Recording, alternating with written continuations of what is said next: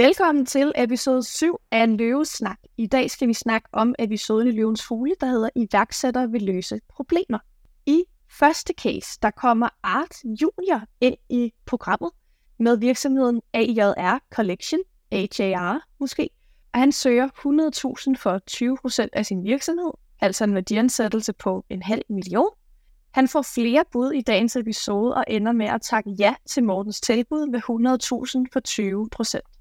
Ja, altså jeg synes, det er en vanvittig skarp pitch. Han fremstår mega godt, godt beredskab. Han er en af de der iværksætter, hvor man kan mærke, at han lever under for det her. Han har også en historie og en rollemodel, og det, det, det hele synes jeg lidt er fedt. Der, hvor det sådan blev underligt for mig, det var sådan, at jeg var overrasket over, at han havde ude og få investorer, og han havde øh, ham sin makker med ind i studiet. Det synes jeg sådan set var fint nok, at han kender sin egen øh, styrker og svagheder, så han en med, der var mega god til drift men at de allerede havde handlet penge, så han kun havde halvdelen af konceptet, inden han nærmest startede. Det var i hvert fald underligt for mig. Hvis det var min kammerat, der havde gået den vej, så havde jeg i hvert fald rådet vedkommende til noget andet. Det er jo en ret lille virksomhed, Art han har. De omsætter ikke for specielt meget. Øh, jeg mindes, at de fortæller, at det er en halv million i 2023. Så taget betragtning af virksomhedens størrelse, så undrede det i hvert fald også mig. Det kunne være det at få lidt kendskab til, hvordan det kan være, at han er nede på så lidt. Det er noget, der vil bekymre mig som founder selv. Øh, nu har jeg selv en virksomhed, hvor at jeg sammen med min partner lige er kommet under 50 procent, sådan lige under, men vi har også rejst rigtig mange penge i seks omgange, og er, ja, tør jeg godt at sige, en lidt større virksomhed end den her AGR Collection. Så det vil gøre mig bekymret for hans øh, motivation også på sigt i det her. Fordi han beder også kun om 100.000, og det har man hurtigt brændt af på marketing. Så han skal formentlig rejse flere penge, hvis der han gerne vil ud i sådan et klassisk iværksætter vækst-eventyr. Og så ender han måske med at have rigtig, rigtig lidt tilbage. Så det skal man i hvert fald passe på med, synes jeg, øh, hvis man gerne vil lave en stor virksomhed, at man så hurtigt bliver udvandet. Ja, der er jo de her to måder at starte en forretning op. Du kan enten bootstrap det, som jeg har gjort. Det er faktisk to gode eksempler her. Jeg har bootstrappet, altså fået en lille bitte smule omsætning, så har jeg brugt min lille gevinst til at få lidt mere omsætning, og så min lille gevinst lidt mere omsætning, og ikke taget løn de første mange år, indtil det sådan ruller i gang. Så det er sådan en snibboldseffekt. Den anden måde, ligesom du har gjort, hvor du er ude og hente penge hele tiden, og hvad kan man sige, få sådan en gearet vækst, hvor man pumper penge i markedsføring og får flere og flere i en abonnementsforretning. Så det er den eneste måde, man kan køre det på. Men jeg tænker, ved Art her, hvis det var mig, så havde jeg nok bootstrappet, men det er også fordi, at jeg er så meget jøde, og du er i København, Camilla, at jeg vil nok starte en hjemmeside med det her produkt, og han har alligevel avancerne til, at når han sælger noget til 400 kroner, så vil jeg ved med, at der ligger et par hundrede kroner på bunden i hvert fald, per underbuks. Og øh, det virker som om, han har et mega godt netværk, altså få dem til at dele det på øh, Instagram og, og sådan noget, lave et partnerskab med dem og sådan noget. Så jeg havde nok valgt at bootstrap det, netop for ikke at stå med halvdelen allerede inden man har omsat for en halv million. Men sådan er man så forskellig. Og jeg kunne nemlig også, som investor, vil jeg også være hvad man sige, bange for, at vi ude at hente penge et par gange, så står vi med en founder, der har 20-30 procent, og bliver forretningen stor nok, til, at 20-30% er nok til den iværksætter, eller så får han lige pludselig en ny idé, eller et andet tilbud et andet sted, hvor han kan komme ind og have 100%, vil han så lægge sin energi der. Så hvad kan man sige, en meget ung iværksætter, men jeg synes sindssygt godt om ham. Han mindede mig faktisk lidt om casen med bare en t-shirt, i måden sådan der med at bruge ambassadører på. En af foundersne, han havde et kæmpe netværk for mange kendte i Danmark, som han fik jo til at bruge det og det virker som om, det er sådan lidt af samme plan, at Art han er ude i her, og det synes jeg faktisk er ret genialt, og nok også måden at gøre det på. Jeg synes personligt, produktet ser sindssygt fedt ud. Det er meget simpelt og virker lækkert. Øh, jeg fik næsten lyst til også at prøve det at gå ind og købe det. Kan se, de har jo lavet øh, nu en, øh, et sæt til kvinder også. Jeg synes også, det var blæret. Altså, jeg vil gerne... Øh, jeg tror sgu, jeg køber et par, og så... Øh så ser vi, hvad det kan. Men det er jo sådan en rigtig god løvens case, det her, fordi det, de mangler, det er vækst og markedsføring, og han har taget det helt, den helt rigtige beslutning, netop at komme i løvens hule.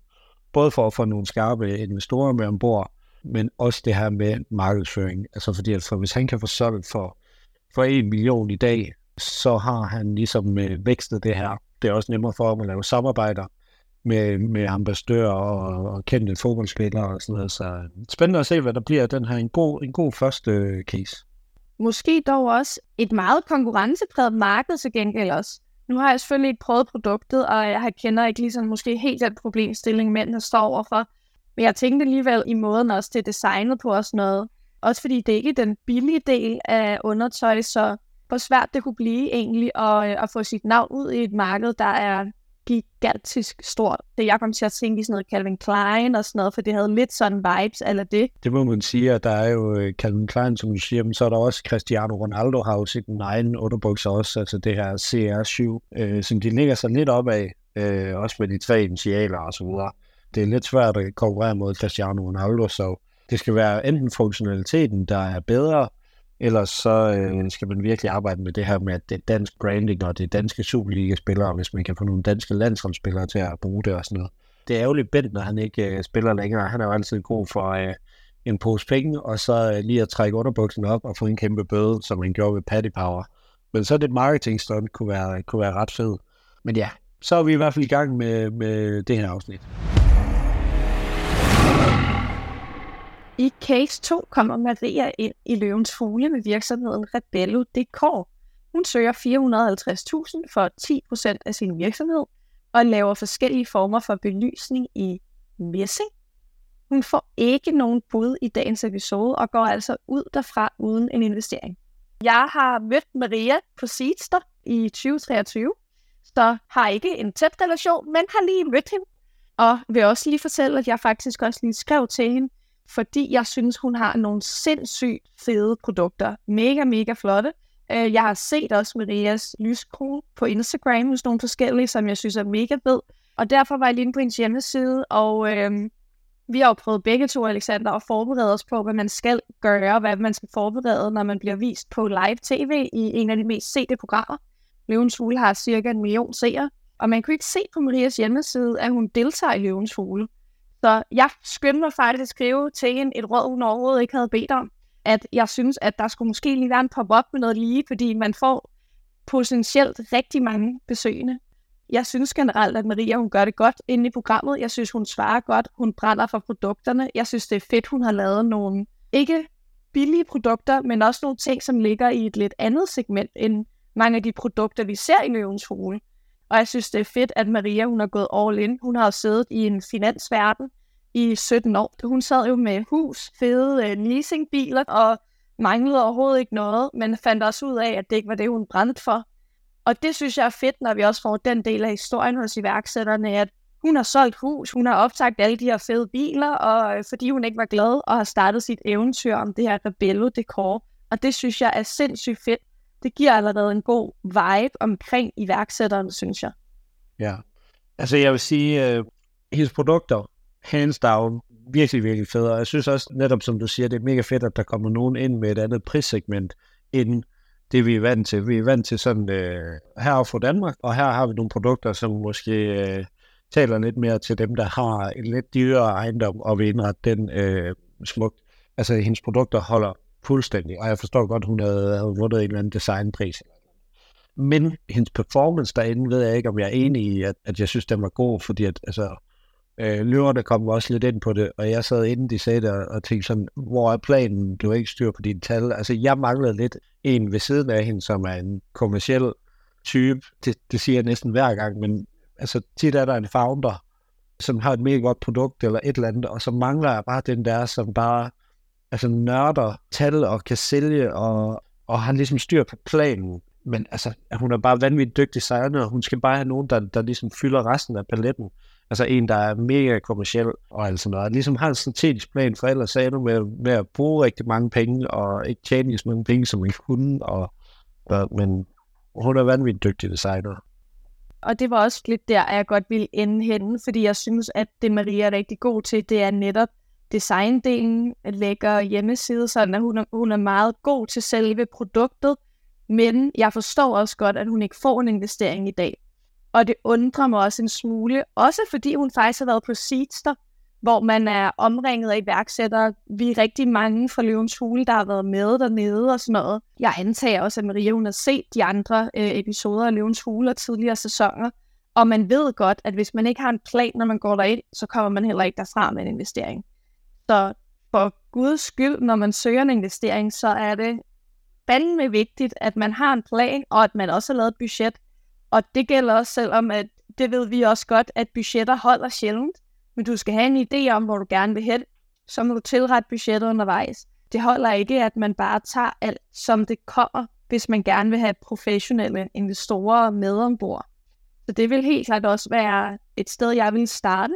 Det er at lave planen og finde ud af, hvordan det er, hun skal komme frem i verden. Om det er at fortsætte med at komme ud i nogle af de her kæder, ligesom lige nu er hun i Ilop, om det er vejen frem, eller om det er hendes egen webshop, eller udlandet, eller hvad det er. Men der skal i hvert fald være en eller anden form for plan, specielt hvis hun gerne vil have en investor med ombord.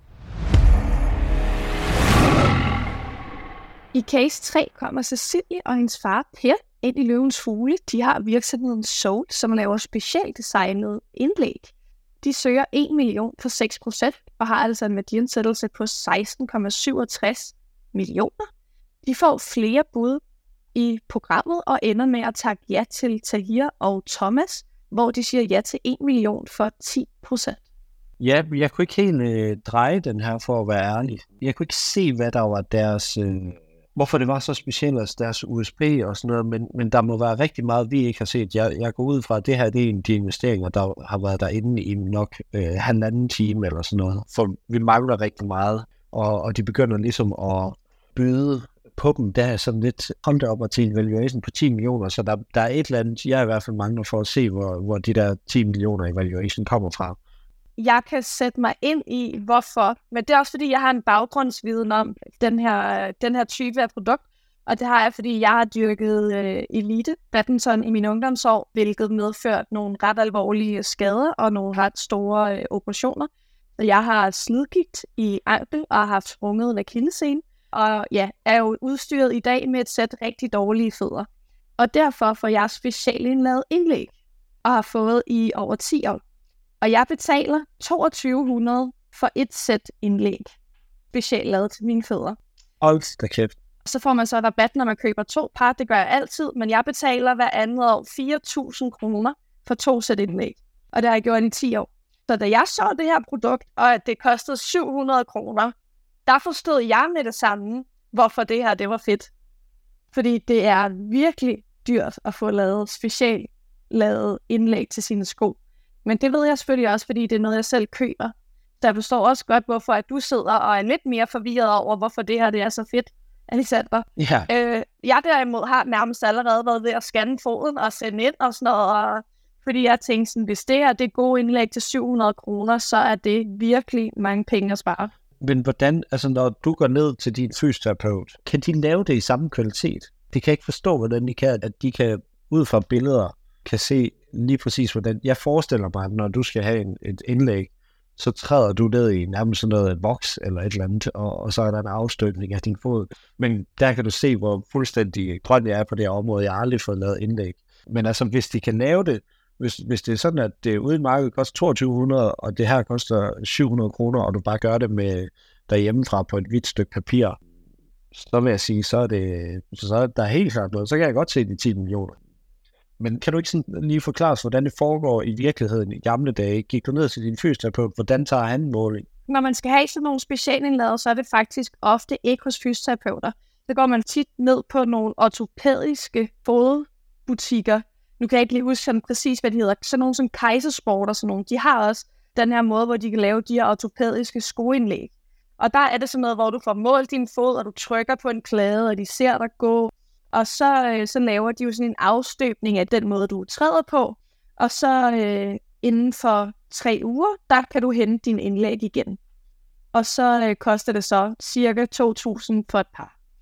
Så i og med, at man jo også, ja, man laver jo en eller anden form for afstøbning af sin fod, eller sådan et fodaftryk i en plade, så vil jeg rigtig gerne prøve det her. Fordi jeg også tænkte, kan de lave det, når de 3D-printer det på den her måde, i lige så god kvalitet, som når jeg går ned og giver 2.000 for et par i en butik, hvor jeg ved, at der har siddet en fodspecialist, kigget på min fod og målt min fod og taget aftrykket, øh, som når man gør det her.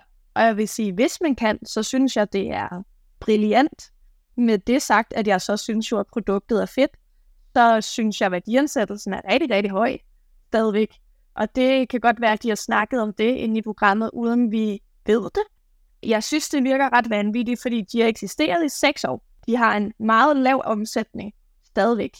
De forventer omsæt for cirka 2 millioner på år 6. Øh, så de har været i gang lang tid. De har en omsætning på 2 millioner, og så har de en værdiansættelse på 10 millioner, ender de med at gå ud fra. Øh, og det, der er noget, vi mangler at høre, siden det kan lade sig gøre. For hvis man kigger på den rene omsætning, så giver det slet ikke mening. Jeg synes, det lyder til, at der er meget af den her case, der er bygget op omkring den her app, de skal lancere. Så det er jeg også lidt spændt på at se, når den kommer. En ting, som forvirrede mig rigtig meget, det er, når vi ser de her cases, så vil vi også tjekke deres hjemmesider ud og sådan noget. Det prøvede jeg også med dem. Og øh, da jeg så først lige googlede Soul, fordi jeg ikke lige havde set, at det hed Souls, så kommer der en anden virksomhed op, som hedder Soul Copenhagen. Og jeg troede først, det var den her virksomhed, fordi den jo også hed Soul.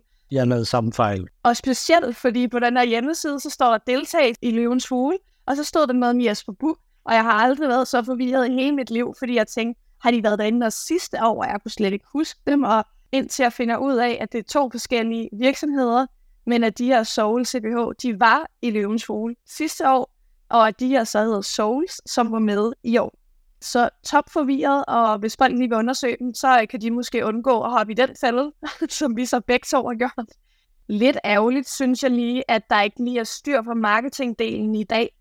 Fordi hvis folk så googler Soul, så er det sgu ærgerligt, at de ikke ligger først. Men det var også det, de lidt manglede også deres øh, plancher derinde. Altså det, jeg tror, hvem var det, der sagde, at det ligner sådan noget øh, Danske Bank. Altså det var forfærdeligt. Altså det ligner et eller andet, der er lavet i øh, PowerPoint i 90'erne. Så det var ikke skide godt. Men jeg, en ting, der var, det var den her Solar Chatbot, som ligesom undrede mig, at de havde brugt rigtig mange penge på den, og øh, det var ligesom det, der var rigtig fedt, hvor jeg tænkte sådan, altså, jeg håber ikke, de har brugt rigtig mange penge på den og tid på den, fordi at i princippet, så kan du bare få AI til at køre det der. Og jeg tror, at øh, ja, de skal bare give en fuld gas. Hvis det er sådan, at de kan levere lige så gode indlæg, som du kan få ned på en eller anden fodklinik til en tredjedel af prisen, jamen så har de da helt klart en kæmpe forretning. Helt bestemt. Jeg glæder mig meget til at prøve produktet og se, hvad det kan. Vi skulle næsten lave sådan et uh, follow-up-program, hvor vi ligesom tester alting, og så lige, uh, lige prøver det. Det kunne sgu godt være en YouTube-kanal for os, Alexander. ligesom alle dem der, som er sådan nogle unge over i USA, der uh, lever af at unboxe. Så, uh, så laver vi en med unbox uh, produkter og testprodukter fra Det er fandme en god idé. Det er fandme en god idé. ja. ja, giv os lige et heads up, hvis I gerne vil det I case 4 kommer Kit og Søren ind i programmet. De har lavet et køretøj til kørestolsbrugere. De går ind og søger 10.000 for 10% af deres virksomhed, altså en værdi på 100.000. Og det gør de, fordi de udelukkende har prototyper, og altså ikke har startet salget endnu. De går ikke fra programmet med en investering. Nej, altså øh, sjove øh, gutter, øh, og jeg synes også, det er fint, at han er med i Løventul, eller de er med i Løventul, for det er jo meget varmt og kærligt, men det er jo ikke en investeringscase, det her. altså, der er en halvbygget kørestol, der ligner pis, altså, men lidt sjov, og han har lavet en eller anden øh, uh, shiwi, eller hvad de hedder, sådan en, uh, som kvinder kan stå op og tisse, og så siger Louise, at hun har prøvet dem på en festival i Berlin, og så siger han, så er det den hollandske, Øh, og så får han ret i det. Altså, han er, han er, han er, hold kæft, han er grineren. Men det her, det er jo... Ja, jeg tror, produktionen har taget den med, fordi at det skal være et sjovt indspark, og han er sådan lidt en skæv type, men, men det her, det her, det er jo ikke en investeringscase. Nej, jeg er egentlig meget enig, og jeg har været inde og prøve at finde den, fordi jeg kunne simpelthen ikke finde ud af, altså har de et navn til den her virksomhed lige, og øh, hvordan filen kan vi lige finde frem til den her og se, om der rent faktisk er kommet noget salg i det her produkt siden deres deltagelse. Nu er der jo gået cirka et halvt år. Og øh, jeg har fundet produktet online, og det kan man på hans egen hjemmeside, som hedder weispoulsen.dk. Øh, så bare, det er faktisk bare hans efternavn.dk. Der kan man godt gå ind, og så kan man se de her to prototyper, han har lavet. Det er ikke en webshop, men der kan man i hvert fald lige finde frem til ham, hvis man godt kunne tænke sig at læse lidt mere. Uh, man skal ikke forvente en totalt moderne hjemmeside, man lander ind på. Der står ikke super meget, så det virker ikke til, at de sådan for alvor har fået det her op at stå. Okay. Ja. Vil jeg sige. Ja, jeg tror ikke, vi skal yeah. bruge for meget tid på den her. Det var et festligt lille indspark, og så lad os uh, hoppe videre til den næste case. I case 5 kommer Peter ind i løvens hule med Design Life. Peter søger 15% for 600.000, altså en værdiansættelse på 4 millioner. Han har lavet et øh, møbel til affaldssortering, som altså skal gøre det pænere, end at man har en masse skraldespande stående. Jeg har det, for at sige det som det er, en lille smule øh, svært med den her case, fordi Peter han kommer ind, så ser man hans produkt, det er lækkert, det ser flot ud. Jeg har selv sådan en stor skraldespand stående i køkkenet, og ja, det ligner affald, fordi det er det. Øh, så jeg synes, at selve produktet er fedt. Det er lidt dyrt, men jeg synes, det er fedt. Jo mere, at vi kommer ind i den her case, jo mere sidder jeg faktisk og raser i min sofa over programmet. Og det gør jeg, fordi at først og fremmest, så synes jeg, at man jo, når man står og spørger om andre folks penge, så synes jeg, at ydmyghed er noget af det allervigtigste, man kan træde ind med. Det synes jeg slet ikke, Peter han viser i programmet. Igen, vi ser et udsnit, vi kender ikke hele hans person, men det bliver dog kommenteret for løverne, og derfor synes jeg også godt, at vi kan i tale sætte det, at Morten ligesom også siger i programmet, du virker lidt svær at arbejde sammen med, du har stået med armene over kors hele vejen igennem. Og den attitude, den synes jeg er rigtig, rigtig svær at se på, når man ved, hvor mange iværksættere, der gerne vil rejse penge, at han så står med armene over kors, og det virker heller ikke til, at han tager nogen råd til sig. Det virker som om, at Peter han har en måde at se tingene på, og hvis man ikke er enig, så virker han faktisk også pisse ligeglad, for at sige det som det er. Jeg synes, det her med at stå med armene over kors, når man beder om andre folks penge, det virker arrogant. Og Peter han er urealistisk i forhold til, hvad han forventer, at en investor skal kunne. Det fortæller han så også bagefter, at det har de nok også ret i, at det skal bare være ham og kun ham alene. Men han står og fortæller jo til løverne, at han forventer meget høj involvering fra en investor, hvor at det eneste, jeg sidder tilbage med, er, har du virkelig gennemtænkt at træde ind i det her program? Ja. Jeg ved ikke, hvad du tænker, Alexander. Nej, men jeg, jeg tror ikke, der er nogen tvivl om, at jeg har den lidt på samme måde. Altså, man kan være på mange måder, at vi alle sammen styrker og svagheder, men noget, man bare skal have, det er ydmyghed, og man skal være lydhør, og hvis man tror, det man allerede ved bedre end alle andre, så får man det bare øh, både svært i sin iværksætterrejse, men også øh, svært i livet. Altså, så ja, jeg, jeg, Der er bare så mange Nej, ting, jeg der ikke prøver- giver mening. Det er bare nødt, jeg er nødt til at komme med et input. jeg, go for it, go for it. Han kommer også ind og fortæller, at han har været marketingchef i overvis. Og han står hele vejen igennem og fortæller, at han mangler en til salg. Og jeg kan ikke lade være med at se, hvad har du lavet i alle de her mange års erfaring med marketing, hvis du overhovedet ikke har en idé om salg. Og det snakker løverne også om ind i programmet. Jamen, den rolle, du leder efter i en founder eller en, øh, en strategisk partner, det lyder jo faktisk som din egen profil, egentlig. Ja, jeg har det også lidt svært ved ham, at jeg har ikke så meget positivt at sige, så jeg prøver virkelig at begrænse mig lidt. Men ja, han, altså produktet, jeg vil gerne snakke om produktet, det er sygt fedt. Altså man kunne lave en bænk ud af det der, hvor man så kan sidde og tage sko på. Det kan alligevel være ude ved gangen. Sådan en lille pude på toppen, så kan man sidde og tage sko på der. Og så nedenunder, så er der alt det her affald. Men jeg tænker også, altså IKEA må jo lave et produkt ligesom det her inden for to minutter. Men det har de faktisk gjort. De har lavet sådan et system, hvor man kan stille sådan fire skraldespande nede i en skuffe, som er fuldstændig integreret i køkkenet. Koster ingenting i forhold til det her produkt. Så jeg tror også, at han kan få det en lille smule svært, fordi det er de færreste, nu siger jeg almindelige danskere, men sådan en gennemsnitsdansker, der øh, vil give 3500 kroner for at have en pæn skraldespand, når at man skal få det i IKEA til en tredjedel. Ja, man kan i hvert fald sige, at øh, rigtig mange køber køkkenet i IKEA. Det dur jo bare, og så hvis man kan få det ned i en skuffe med fire forskellige, altså noget til metal, noget til glas, noget til madaffald. Jeg tænker næsten bare, øh, nej, jeg vil sige en sjov ting. De fleste løver siger, at du skal ud og have en co-founder, co-founder, co-founder, og så synes jeg bare, det er skarpt til Nikolaj, der siger, jeg tror ikke, du skal have en co-founder, for vil du rent faktisk have en? Og så siger han, nej. Så jeg synes bare, det var skarpt nok af Nikolaj. Men held og lykke til Peter, og så hopper vi videre til næste. Rebecca kommer ind i løvens hule med virksomheden Relevo Technology. Hun søger 225.000 for 15 procent af sin virksomhed, altså en værdiansættelse til halvanden million. Hun får et bud fra Tahir, som hun takker ja til på 225.000 for 20 procent.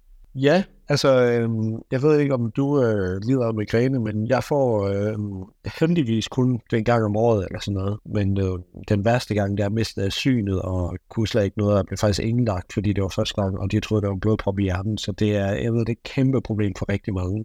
Og der er jo nogen, der har det hver dag, eller flere gange i ugen, og det er jo, det er jo simpelthen, det smadrer ens liv.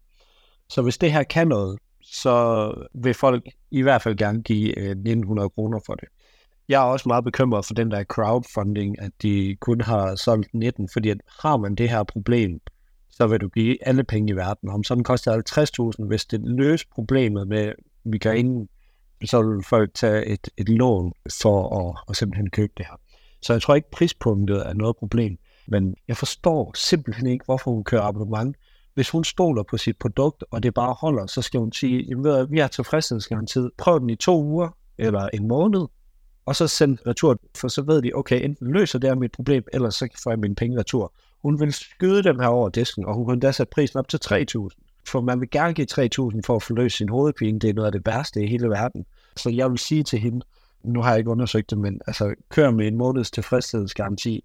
Fordi det er jo et tilbagevendende problem, det her med migræne. Det er jo ikke fordi, at nu har jeg løst mit problem i, i den her måned, så sender jeg det her problem tilbage. Så hun mangler virkelig igen siger en kommersiel person, der ligesom forstår det strategiske. Men man kan mærke, at hun er meget DTU'er, og nogle gange så husker de mig, hver gang vi har nogle af sådan mega skarpe, dygtige Ole opfindere, som jeg kalder dem, gå nu ud og find en partner, der er kommersiel. Fordi at hvis det her produkt løser folks problem, så har det så meget en relevans, og det skal bare skydes ud over hele jeg har mange personlige øh, historier med i den her episode, kan jeg godt mærke. Sjovt nok, så rammer alle produkterne lige ind i alle de problemer, som jeg kender til. Fordi jeg har lige nu en papmor, som for to år siden fik hjernerystelse, og har prøvet alle former for behandlinger i to år. Og det har kostet rigtig mange penge. Så da jeg også så det her produkt, ligesom du Alexander, siger, Alexander, koster 15, 1700, 1900 kroner, der tænkte jeg, det er billigt, og det vil folk med migræne gerne have. Og øh, det var selvfølgelig det første, jeg gjorde, da jeg så det her øh, i dagens episode, det var, at jeg sendte et link til hende og sagde, der er sgu en ny løsning måske, der kan løse nogle problemer, og det skader ikke at prøve det, og man vil også gerne give de her knap 2.000 kroner for at prøve et produkt, som måske kan hjælpe med sådan et stort problem.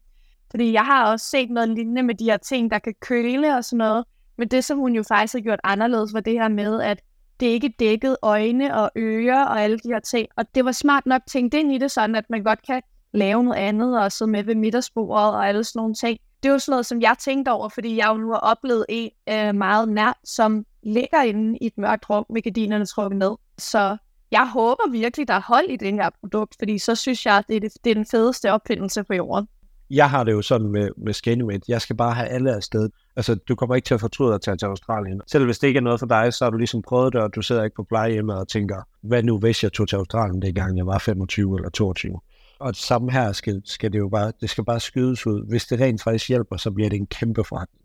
Hvis det ikke hjælper, så er det jo en dødsejler, så, så kommer det aldrig til at blive til noget. Men øh, hun skal gå ind i sådan en øh, migræne øh, fagforening, klub, øh, jeg ved ikke. Der må være et eller andet fællesskab af dem. Der er Hjernerystelsesforeningen, blandt andet. De eksisterer, og der er sikkert nogen, der har sindssygt meget hovedpine sendt mod til 100 der for respons derfra. Får du bare en, der siger, at det her har ændret mit liv, lægge den annonce ud over hele Danmark, og så, øh, så lover jeg dig for, at du er i gang i en fed forretning. Men stop det der abonnementsaløje, og ja.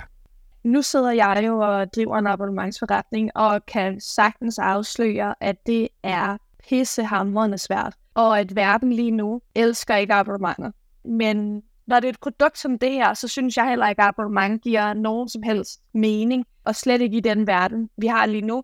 Folk, der sidder med det her problem, de vil let betale det, som produktet koster. Og ellers så synes jeg også, at Morten kommer med en god idé, så skal det være på afbetaling. Det skal ikke være et abonnement. Det skal være fordi, at folk så kan dele betalinger op over tre gange eller fire gange. Men hold dig væk fra abonnement med det her produkt. Jeg garanterer, at folk vil betale 10.000 for det her. De vil give alle penge i hele verden, fordi der er ikke noget værre. Jeg har selv været ramt af en hjernerys, hvor jeg var ude i seks måneder. jeg tror ikke så meget, det hjælper på hjernerøst, fordi at du bliver også bare der for meget støj og, og, og se ting og koncentrere dig og sådan noget. Men altså folk med migræne og hovedpine generelt, hvis det kan gå ind og løse det, jamen så er the sky's the limit. Men øh, selvfølgelig også det her med, at hun skal have styr på patentet og sådan noget. Hvad, hvad sker der for, at folk ikke kopierer det og sådan noget? Ja, meget enig. Tusind tak, fordi I lyttede med til Øvesnak. Mit navn er Camilla. Og mit navn er Alexander.